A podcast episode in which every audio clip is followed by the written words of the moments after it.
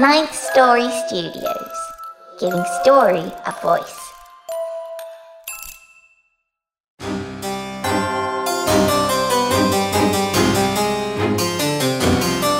You're listening to the Wicked Library.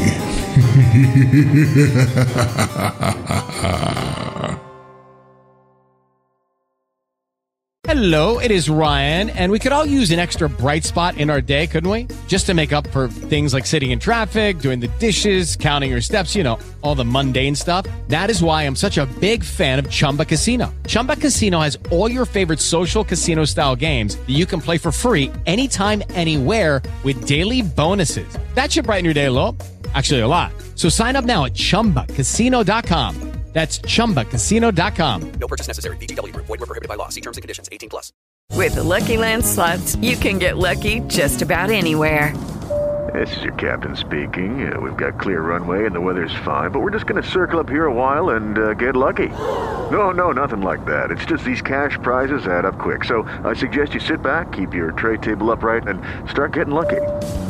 Play for free at LuckyLandSlots.com. Are you feeling lucky? No purchase necessary. Void where prohibited by law. 18 plus terms and conditions apply. See website for details.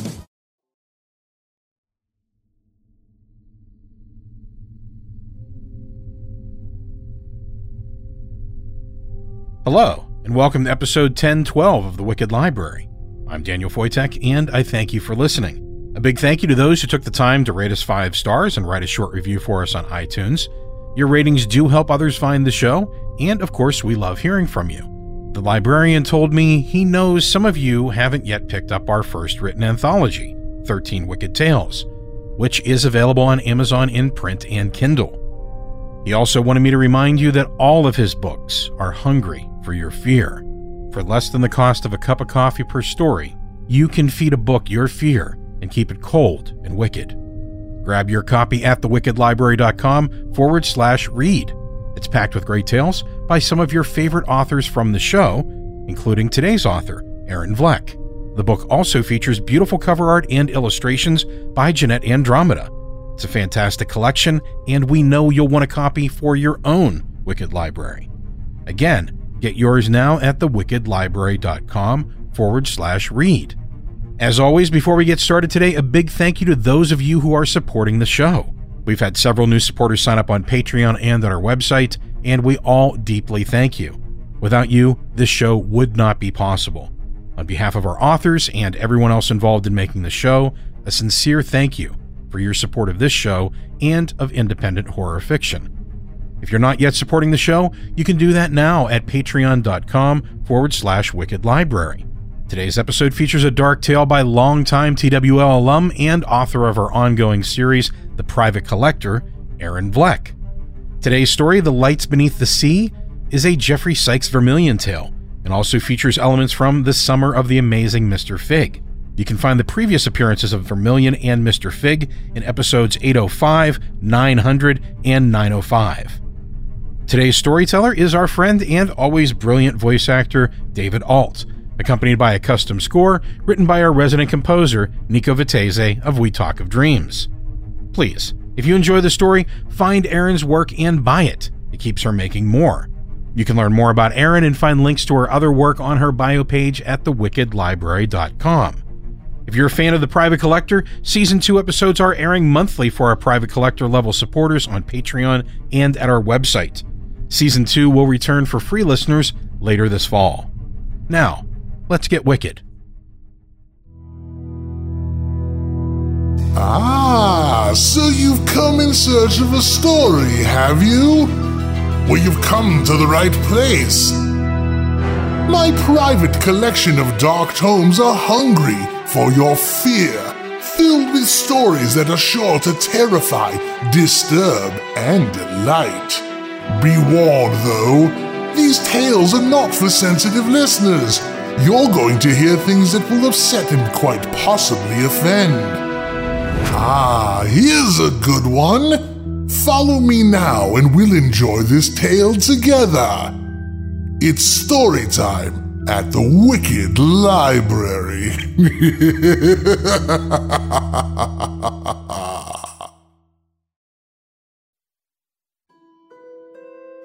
I had just settled into my house at Harrowwood Cliff for the summer and only been in residence for a week when the first inkling of mischief came to my attention. Norton, my manservant of many years, had joined me to open the house and ready the place for the onslaught of family and friends that descended upon my shores throughout the summer months. I relished the days of solitude to walk the sea cliff at eventide and savour a brandy by the fire, which, despite the season, was always a welcome conclusion to the day. Norton and a couple of local women worked tirelessly to give the house a thorough cleaning and ordered in the first barrage of what was needed for the larder, as well as other necessities wine of a fine quality and goodly variety, port of commendable local vintage, a complement of the usual spirits and aperitifs, and other more obscure refreshments deemed necessary by uh, certain guests. My own brandy, of course, was sent up from town. The only other from the usual set on hand was my nephew Randolph, a fine lad soon to go up to Harvard to follow in his father's, uh, my brother Edward's, footsteps and become a medical man. These last two years he'd joined me in my early arrival, enjoying as he did the free run of my vast library and the top floor suite he'd taken for himself. We sat before the fire each night after my cliffside constitutional for a brandy or two, and the conversations we shared deep into the night. I often chided Edward that twin brothers such as he and I could not be more dissimilar, and that Randolph was more my own son than his, embracing as he did with such gusto my far flung interests and singular obsessions rather than those of his stolid and worldly patriarch. I wondered which of the medical disciplines the boy would undertake, and imagined they'd be highly experimental in nature with a particular emphasis on the mysterious machinations of the human mind, or rather, the aberrant or singular human mind. As I say, I'd only been in residence for a few days when the tiresome business started up, heralded by the disappearance of my binoculars and Randolph turning up later than expected for breakfast one morning. The boy had soon become furtive, keeping more and more to himself as the days progressed towards the arrival of family and friends, including the Honourable Madeline Ainsley Scott, Randolph's fiancée. When he rudely informed Norton that he would dine alone in his rooms precisely at 7:30, I finally climbed to his solitary eyrie atop the house to have stern words with him. To my surprise, the boy appeared to be dreadfully exhausted, dishevelled, and unshaved, as though he hadn't slept in a week. A number of my precious books lay scattered about the suite as though he devoured everything deemed of value therein and flung them away only to dive greedily into the next.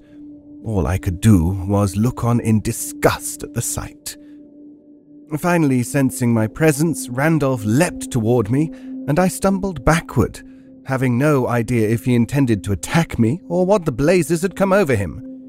Grabbing the lapels of my coat with his claw like hands and breathing heavily into my face, a crazed and desperate look in his eyes, he demanded that I call the others and forbid them to come here. He informed me that he'd broken off with Madeline, telling her to resume her life and to seek a future elsewhere and forget about him. This, in a whimpering tone, was followed in sharp contrast by his angry command that I get out and return only at my peril. The situation became somewhat clear as my eyes scanned the eldritch tomes he had secreted up to his private apartment. Volumes such as Franklin's Mysterioso Singularium, volumes 9 through 12, Haggerty's Distasteful In the Bowels of Wonder, Ibn al Warith's Al Kitab al Ghul, as well as late considerations of the secret meditations of Alhazred, translated from the Greek by the questionable Sylvanus Gregorius V, who claimed to be the son and heir of the mad Arab himself, and a badly worn edition of Miskatonic's own Death Cults of Late Antiquity, Antarctica Volume 4, Numbers 2 to 5, by the now completely shamed and discredited E.F. Boorman. I was stunned to see new and novel medical applications for blood and viscera by the apostate Michaelius Vostramus III. For what reason that particular volume made its way to the boy's lair, I shuddered to speculate, while foraging the outlands of Dream, a folio by J.L.G. Parkinson, considered by many in certain circles to be the nom de plume of Lovecraft himself, made altogether too much sense under the circumstances. This latter was not for the inexperienced reader, and I regretted Randolph's having absconded with it. But what was done was done. The boy had already read and returned Cushing's The Secret Celebrant in four volumes, and Incellaggio's Vormish manuscript with extensive notes by the author and copious, rather suggestive illustrations by one A. Crowley, whose identity needs no further speculation.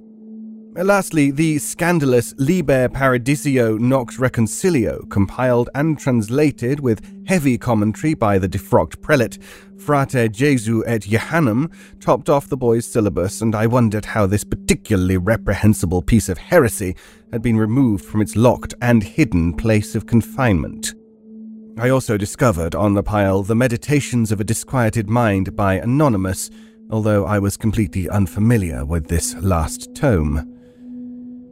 I telephoned my brother, advising him to hold back the arrival of guests due to some vague pestiferous infestation or other, but gave no word of his son's troubling turn, which now included locking himself in his rooms and refusing all meals that were not left outside his door. The unmistakable sound of fevered activity within that locked chamber, and loud muttering and invocations late into the night, disturbed the peace of the upper floors of the house and could not be tolerated. It had been two full days since I'd laid eyes on my nephew.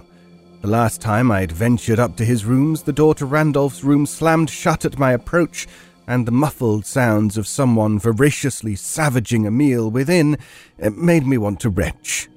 I pounded on the boy's door, but naturally received no reply. It was then that I decided to bag two birds with a boulder and invite my old friend Geoffrey Sykes Vermillion up for the summer to help me sort out this business and give him a chance to enjoy the seaside. Now, Vermillion was my oldest friend and mentor of many years in the study of the outre sciences and obscure theoretical philosophies. Our work together centered upon how the proper intersection of these two conjoined within the well trained and conditioned mind could produce an array of desired results that might be reproduced, studied, verified, and then codified for further study and research by those engaged in similar inquiries. Crowley himself had done some preliminary work in this, landing eventually upon his concept of the method of science, the aim of religion. It was, I suppose, what lesser minds have called the occult, or indeed magic, but which in bygone times and greater antiquity was considered religion itself, and really the fullness of knowledge. Yes, Vermillion was a dear friend, as trusted and true as anyone could wish, and yet, though I longed for his arrival, it was not without a certain undeniable trepidation as well. Despite Vermillion's unblemished character and my own somewhat prodigious, if I might be clear, experience with the matters found within the volumes of my library, my old friend's arrival was always accompanied by such startling revelations in thought and experience, and the presence of such fantastical beings as I had yet to familiarize myself with, that I was perpetually ill at ease in his good company. I was, it seemed, always waiting for something unnameable to descend upon us, and I was never disappointed. As a mentor, Vermillion never allowed his protege to become complacent in his attainments. I always sensed, uh, no, I knew with complete certainty that Vermillion dwelt perpetually beyond reach even of myself, always kept the most troubling secrets and discoveries to himself, and would forever shove me stumbling headlong through the doors of the unnatural, the unreal, and the fantastical. So it was with all this, the excitement of the schoolboy on Christmas morn, and the same lad bound for the headmaster's room for a stout caning, that I picked up the phone and invoked Geoffrey Sykes Vermillion to join me at his earliest convenience. My heart leapt and sank in equal measure when I heard that deep, melodious voice cheerfully assure me that he'd arrive on the first train that very afternoon, and I should send the car around to collect him and his bags.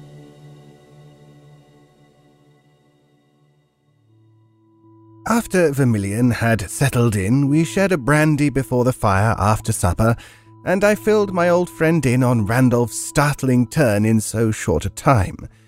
He requested the complete list of the books found within the boy's rooms and a thorough account of his daily activities, such few as I was still privy to.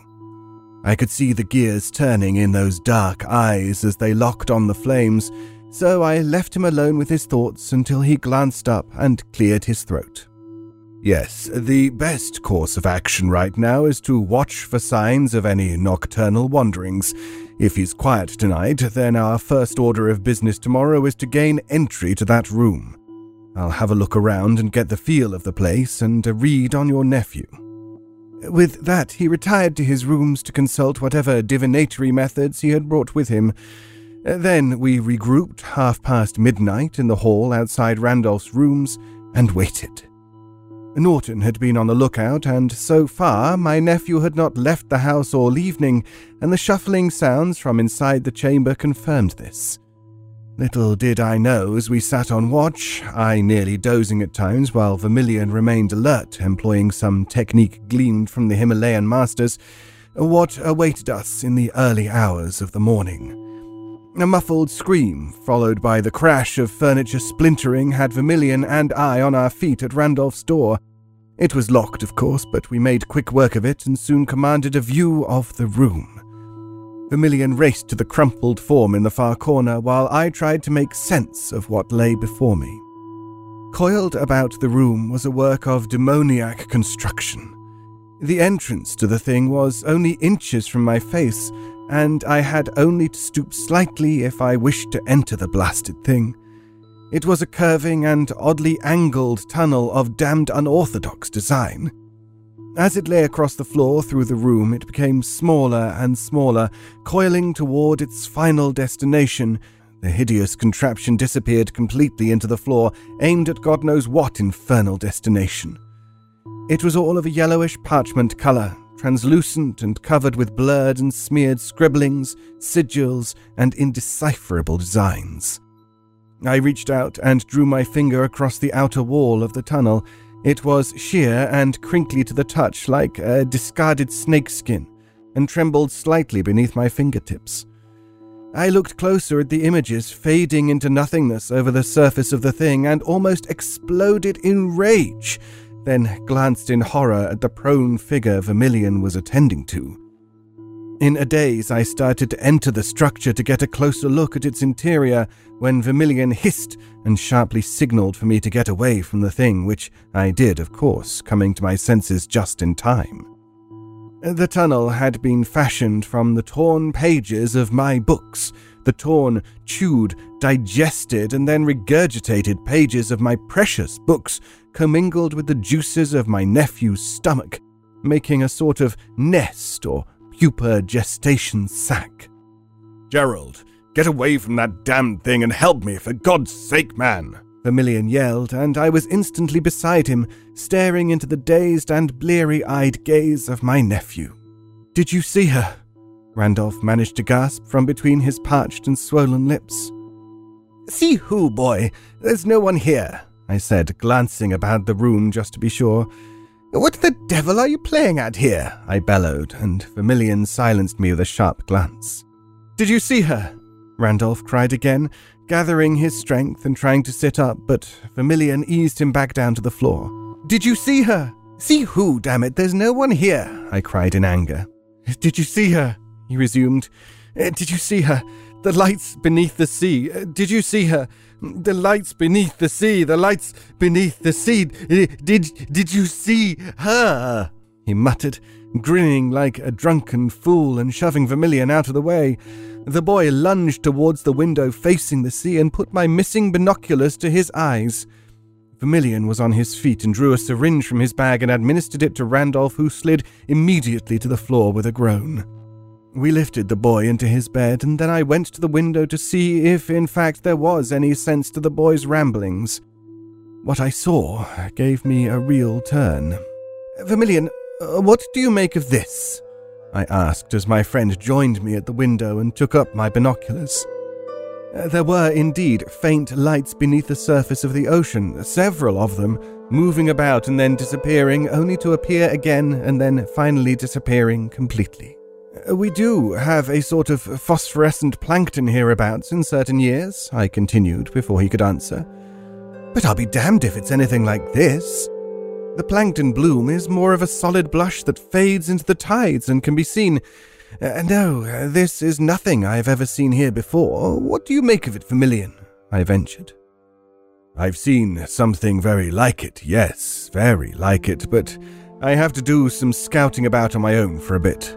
Watch the boy and see that he neither comes to any harm nor enters that blasted warren. If he awakens and tries to enter the thing, call for Norton and a few feet of good sturdy rope and lash the bugger to his bed, he ordered. And you, Vermillion said, stabbing his finger toward me, you stay out of that thing as well. When I return tomorrow, we'll destroy it and burn its remains. And then he was gone. From Vermillion's Field Notes, May 13th, 1947. Location Harrowwood Cliff, the home of my old friend and student Gerald Marshall. Subject Randolph Marshall, Gerald's nephew.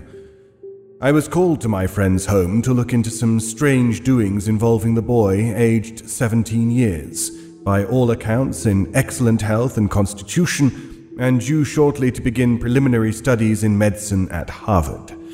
The boy had recently exhibited a fondness for Gerald's studies in the occult sciences and anthropological law, having begun to avail himself of Gerald's extensive library. The boy hasn't undertaken what might be called laboratory investigations of these matters until quite recently and with startling and troubling results. He hadn't sought Gerald's guidance in these operations, having clearly responded to third party heralds from the nether worlds, or to the unbridled ravings of his own disordered mind. Further investigation will clarify matters. After making the discoveries of this afternoon, detailed extensively elsewhere in my papers, I left the boy sedated in Gerald's charge and proceeded on to an abandoned house on the cliff near my friend's seaside estate. My reasons for this were twofold. The police account that morning of a break in the night before at that ruined mansion, and additional volumes I had seen in the boy's rooms.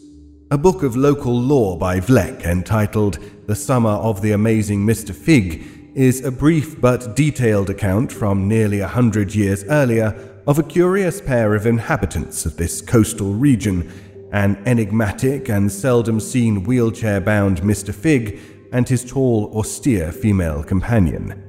This was followed many years later by the disappearance of an old woman, Clara Overton, who had befriended the mysterious Mr. Fig one summer during her girlhood.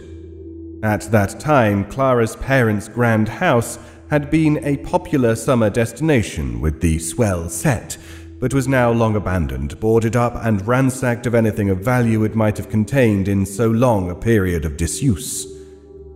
The house lay within sight of Gerald's own on the bluff above the sea.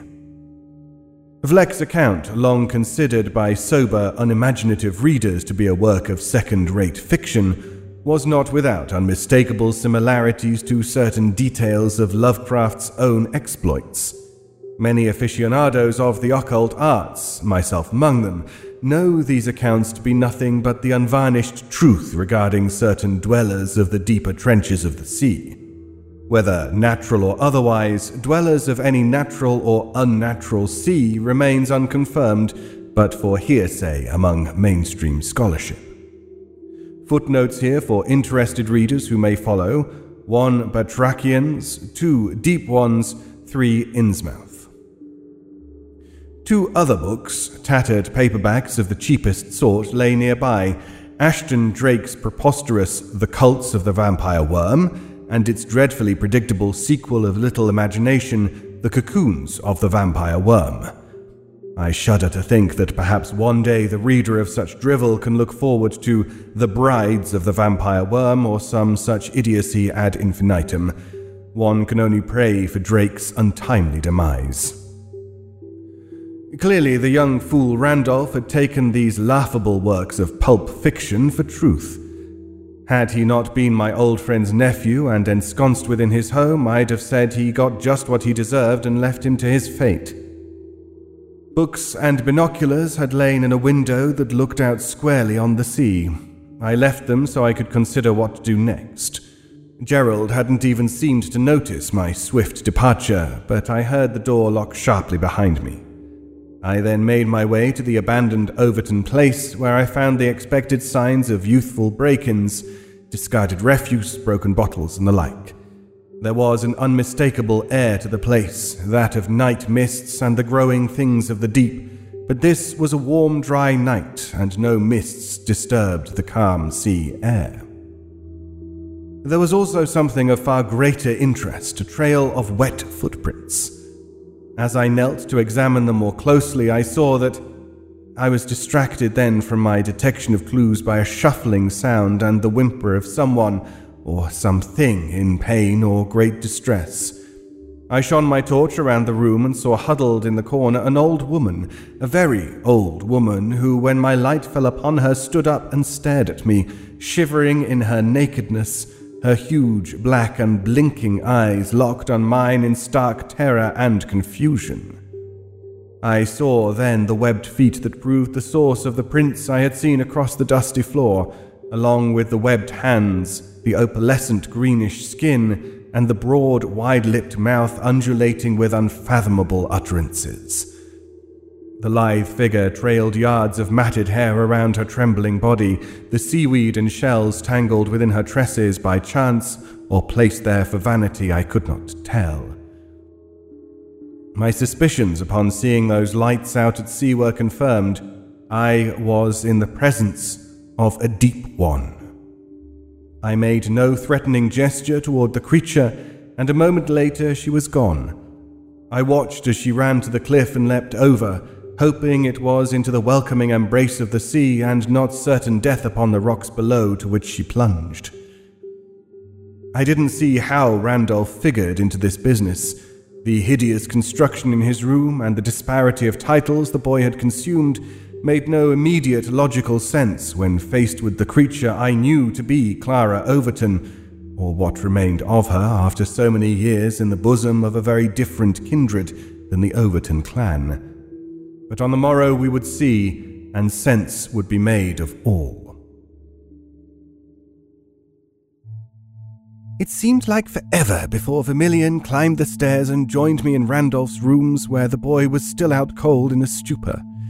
Norton soon joined us with news that breakfast was laid on the sideboard, along with a great deal of strong hot coffee, and we decamped to that welcome repast. Over breakfast, Vermillion shared with me his findings and the fantastical appearance of Clara Overton, but he wasn't yet certain as to the exact nature of Randolph's predicament. First off, it's that cacophony of books and manuscripts in the boy's room. Vermillion lifted his cup to his lips and then set it down again if he was just digging into a broad study of related works, perhaps, but there was too much evidence of frenzied consumption of the materials, literally and figuratively. That blasted construction, I must say, my old friend, that was the work of nothing but sheer lunacy. The fantasies of Drake's worm cults and other nonsense. I'm afraid there's more of mad than magic to that business. The other works are not quite so harmless, and had you in your possession a copy of Alhazred's masterpiece, I would have been surprised not to find that somewhere in the pile. But there is nothing touching specifically upon the deep ones besides the solitary Mr. Fig narrative. I sat upright here, startled and none too sure where Vermillion was heading. Surely you can't mean, I ventured, and he nodded slowly. No, certainly not this far north, but it's too cold in these waters, surely, for, for them? Oh, yes, here and now. I saw her. It was indeed Clara Overton, and there was no mistaking the transformation she'd undergone. Her skin, the distinctive facial features, the webbing in the hands and feet, the undulations and inarticulate cries, it was she. And she has become almost wholly Batrachian, a deep one, and I'd say willingly if Vlek's accounts are to be believed, and they are held in high regard among the scholars of Miskatonic. Even among Innsmouth's ancient lines and newer inhabitants, the Vlek account is considered authoritative. But I fear that Clara's arrival may have precipitated the boy's mental collapse, and that it wasn't his intent to invoke her, but rather to respond to her cries in the night in some way that might lure her into his grasp. I see, I said, looking back on the week and few days since our arrival, fearing more for Randolph's sanity than his safety. I'll be damned if I heard a thing, but my rooms are in the back of the house. So, what is our next move? Today, we destroy that folly in Randolph's room and thoroughly cleanse and banish the interior, keeping the boy secluded elsewhere in the house while we're about it. After that, I can get to the bottom of this. Clara was clearly confused, terrified. I wager she had no idea why she had returned to her former home and why she ran off into the night as though pursued. It was a damn sad sight to behold, Gerald, damn sad. She must not be allowed to suffer like this to keep returning to land. Tonight I'll hold watch down on the beach to make sure, if she does rise from the sea, she is not allowed to climb up to that ruined house. Beyond that, all I can do is try to chase her back into the sea. If she is allowed to remain on land, she will surely die within a fortnight. I believe she is in the final stages of her transformation. And so this was accomplished. Amidst a binding circle, Vermillion and I dismantled the pestilence in my nephew's quarters. All the while, I was loath to even think of how I would explain this business to my brother Edward. Although a young man, Randolph was entrusted to my care, and they were my books that had seduced his youthful fancies and perhaps toppled an undetected frailty of mind. Vermillion loaded the ghastly mess into a sack he'd prepared for the purpose complete with binding compounds and dampening formulae to contain the rot. Though the thing was the fruit of perhaps two addled minds, Drake's abysmal fantasies and my nephew's delusional experimentation, Vermillion and I knew all too well that such fruit could spread its diseased seed and further contaminate an already troubled world. Lastly, we burned the thing itself along with what remained of my books in a pyre whose shooting blue sparks and tongues of flame seemed to rip open the very heavens above our heads. The blasted boy!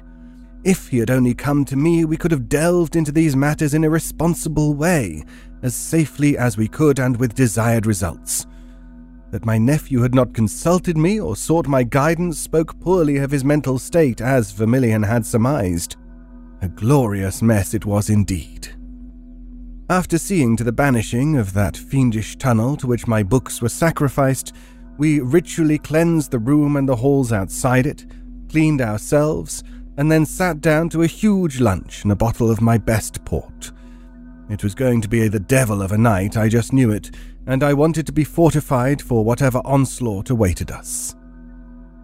I spent the remainder of the day pacing anxiously and checking on the boy to make sure Norton never left his side.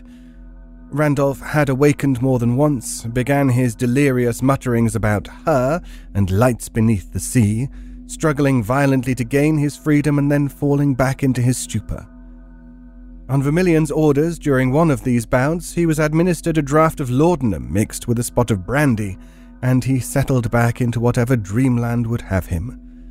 This respite was broken only by intermittent tearful whimpers of a single name Clara.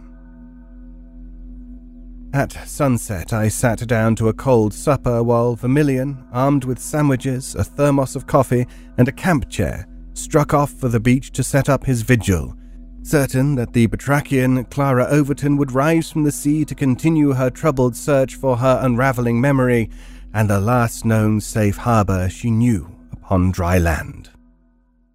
Vermillion's Field Notes I began my vigil at precisely 8 pm just as a shard of moon rose and shone its feeble light across the ghostly sands of the beach and the placid waters beyond. Only a light rustling of the waves breaking gently on the shore and the sounds of foghorns kept me company, but I knew this calm was not to last. What I had learned of the Deep Ones and their lifespan was this there were natural born Batrachians, those spawned within the depths by Batrachian parents, never knowing life on dry land except for furtive grasps as they dared in commerce with their land dwelling kinsmen in places such as Innsmouth and the coastal regions of the New England seaboard and other places. These remained forever alien to the ways of ordinary folk. The other branch of the family, those who began life fully human, were transformed through some willingness on their part and took to the depths in the company of the deep ones. If Vlek's account was to be believed, and I was firmly convinced that it was, Clara Overton became fascinated by the enigmatic Batrachian Mr. Fig, himself on in years and in the advanced stages of his final transformation. Living on land as he did, he too must have at one time been fully human. Not long after the accounts of the book, he must have sallied forth beneath the waves and renounced forever the ways of humanity. But before his final departure, he had clearly taken young Clara, obviously the willing, if unwitting party to the folly, upon a moonlight swim. Of course, that was enough to enchant the girl's soul and ensorcel the very fabric of her physical being. Though it would take many, many years to fulfill, Mr. Fig had ensured that Clara Overton's destiny was to mirror his own. Vermillion and I were convinced the sortie upon Randolph's haggard sanity would coincide with the dramatic finale of Clara Overton's final night. I knew the boy had never ventured down to the seashore itself, a lengthy and treacherous climb even for the most resolute swimmer to take the waters or bake their hides upon the sands. None of this was in Randolph's pale and pampered nature, and it was never suspected that he harbored a hale and hearty outdoorsman beneath his tweeds. I sat before the fire awaiting Vermillion's return when I heard Norton shout in rage from the landing and heavy, shambling footsteps barreling down the staircase. I was out of my chair and charging towards the front hall when the door banged open, accompanied by the sound of breaking glass. I went out onto the flagstones and saw Randolph running towards the headlands where he paced feverishly back and forth. Norton joined me, the makings of a real shiner already blooming on his right eye, and we raced after the young fool. Randolph reached the edge of the cliff and started down the wooden staircase that led to the beach, Norton and I following as quickly as we could. There was movement in the darkness, and I heard Vermillion's sharp voice command someone to stand back. I don't know if I'm grateful for the faint glow of the moon that cast the scene before me in pale relief, or if I may use its meagre light to assure myself I didn't see what I surely saw. Only Vermillion could verify what my eyes beheld as he yelled for me to stand back as well. Vermillion's Field Notes we were fighting on two fronts one within the walls of my old friend's house for Randolph's sanity, or what could be salvaged of it, and the other down here upon the shore for the creature that Clara Overton had become. I remained unconvinced that the boy had exerted any real magical influence over the Deep Ones, and felt sure his current condition rose in response to Ashton Drake's unhinged ramblings and his own imaginings. The untimely nearness of such a creature as Clara and her moonlight song and pitiful cries had awakened something sickly that lay dormant within the boy's deeper nature. The action burst into play all at once as Clara's lithe form emerged from the shallows and staggered across the sand. I waited to see where she was headed and was angered to see the blasted Randolph running toward her, stumbling over his own feet, her name mindlessly erupting again and again from his lips. Then I saw Gerald appear and stop short before entering the circle of moonlight that surrounded Clara, Randolph, and myself. I gestured for Gerald to stand back, and he complied. I moved quickly to intervene and stop Randolph from in any way accosting the trembling Clara. I smiled and nodded to her, and without hesitation she ran into my embrace. She clung to me, shivering in terror, her huge black eyes locked on mine, her webbed fingers embedded in the heavy cotton of my quilted coat. Clara glared at Randolph, whom she clearly didn't know and wanted no dealings with. The boy lunged toward us, but Gerald was instantly on the move. He and Norton tackled him to the ground, holding him prone as he struggled to regain his feet. Then the brawny Norton hoisted the boy over his shoulder and carried him away, accompanied by Gerald. All the while, Randolph kept babbling on about lights beneath the sea and the name of Clara. Clara. I released Clara from my arms, and she stared up at me, unblinking, unknowing, as mindless as a mooncalf. The moment was critical, and I breathed a sigh of relief when I saw two tall batrachians coming out of the water and making their way up the beach where they stopped before reaching us. I raised a hand in the universal greeting, palm out, and was delighted when one of them returned the same, though they remained where they stood.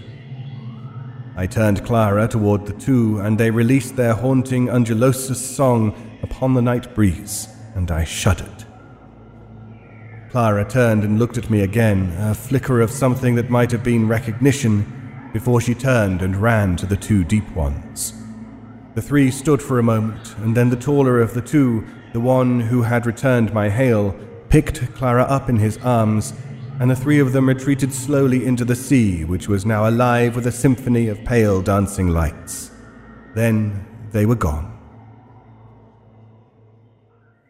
The real struggle began once Randolph was back in the house and safely abed in another room than the one we had cleansed. We wanted nothing to remind him of anything of that business, and the room was devoid of reading and writing materials, even though it would be many days before the extent of the damage to Randolph's mind was known. Vermillion induced a coma in the boy using his famous concoction of laudanum and brandy, reduced with certain Himalayan herbs in just the right proportion to bring a deep, untroubled sleep without calling up the worlds of dream that have turned many a casual user into a raving fiend. Randolph was burning up with fever, but I trusted Vermillion in all things medicinal, as his training was broader and more extensive than to be expected of half a dozen men. But that was Geoffrey Sykes Vermillion. After a week, I called my brother Edward to advise him of the situation and have him call off all festivities for the summer. He came immediately, saw that his son was gravely ill, and deferred to Vermillion, whom he trusted as did I. Vermillion advised the boy to be taken to the Vermillion Institute, a private hospital bearing his name that boasts the latest traditional treatments for the ailing body and mind, as well as lesser known but remarkable disciplines that it was hoped would bring Randolph back to his senses. I held myself wholly responsible I had no idea, indeed, I had not bothered to look so deeply into Randolph's fascination with my work to recognize an obsession, a transference onto myself and my world, the excitement and familial care and attention the boy had never received from his own stoic and disciplinarian father. I was grateful, however, that my nephew would receive the best care possible in the world, and that Vermillion and I would see to him personally and at close regard. Beyond that, it was a matter for time and good fortune to mete out the boy's fate, as those two goddesses saw fit in their mercy upon the ill considered follies of men, young or old. Postscript from Vermillion's Field Notes. I saw to Randolph's secure placement at the institute that bears my name, knowing if recovery was possible, it would be accomplished there and nowhere else. It's not wise, and I have always harped on about this and must surely seem the unimaginative prig for maintaining this position, but it is without any possible efficacy and very dangerous to oneself, to one's associates, indeed to one's physical environs, to blunder unprepared into the lands of dream or the occult without suitable preparations. Indeed, there are natural portals, gates, and guardians set upon those lands that keep the unwitting the unprepared and the unwise out. But perchance from time to time the fool slips through unawares, then he is on his own and at his very great peril. Randolph's fate in this matter is ultimately his own and is of no concern of mine beyond providing the best care I can for the sake of my old friend. My concern and hope was for Clara Overton, or whatever name she was known by to her kin among the deep ones, Clara's human life, extended through batrachian biology, had come to its natural end, and she suffered the crippling frailty and the sad cruelty of dementia that robs so many of whatever natural dignity they possess.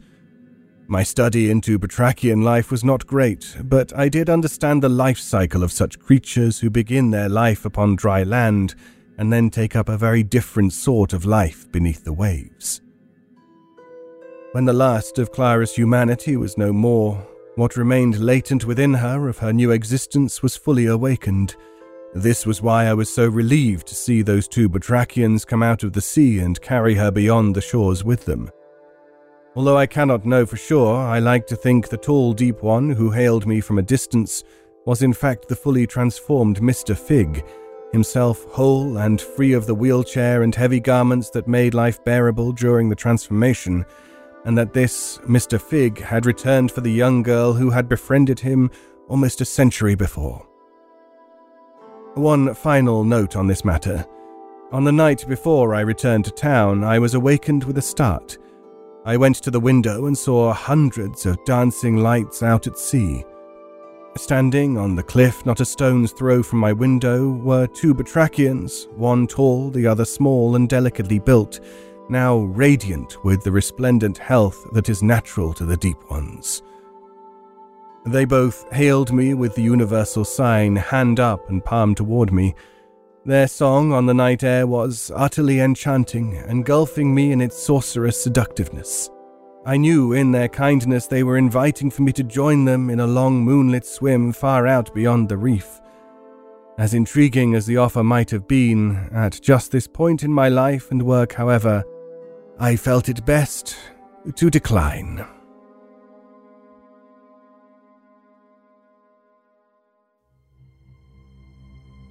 Hello, kiddies! So, you want access to the Wicked Archives, do you? Well, it takes money to keep the lights on and keep our beasties fed.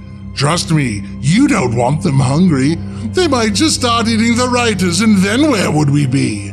Visit our Patreon page at patreon.com slash wickedlibrary and pledge your support to the show. For $2 a month, I'll give you a key to our collection of classic episodes. For $5 a month, I'll let you hear the bonus stories before the rest of our listeners. Even more tantalizing rewards await for those who want to sacrifice more to us. Over 70 classic episodes are lurking deep in the private area of the library, just waiting to be heard by you. Pledge yourself to the library today, and you'll be ours forever. You're going to like it here, I think.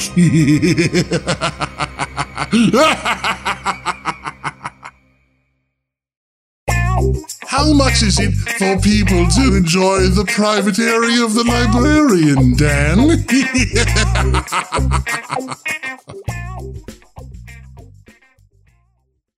Hello, it is Ryan, and I was on a flight the other day playing one of my favorite social spin slot games on chumbacasino.com. I looked over the person sitting next to me, and you know what they were doing? They were also playing Chumba Casino. Coincidence? I think not. Everybody's loving having fun with it. Chumba Casino is home to hundreds of casino style games that you can play for free anytime, anywhere, even at 30,000 feet. So sign up now at chumbacasino.com to claim your free welcome bonus. That's chumbacasino.com and live the Chumba life. No purchase necessary. Group. Void prohibited by law. See terms and conditions. 18 plus.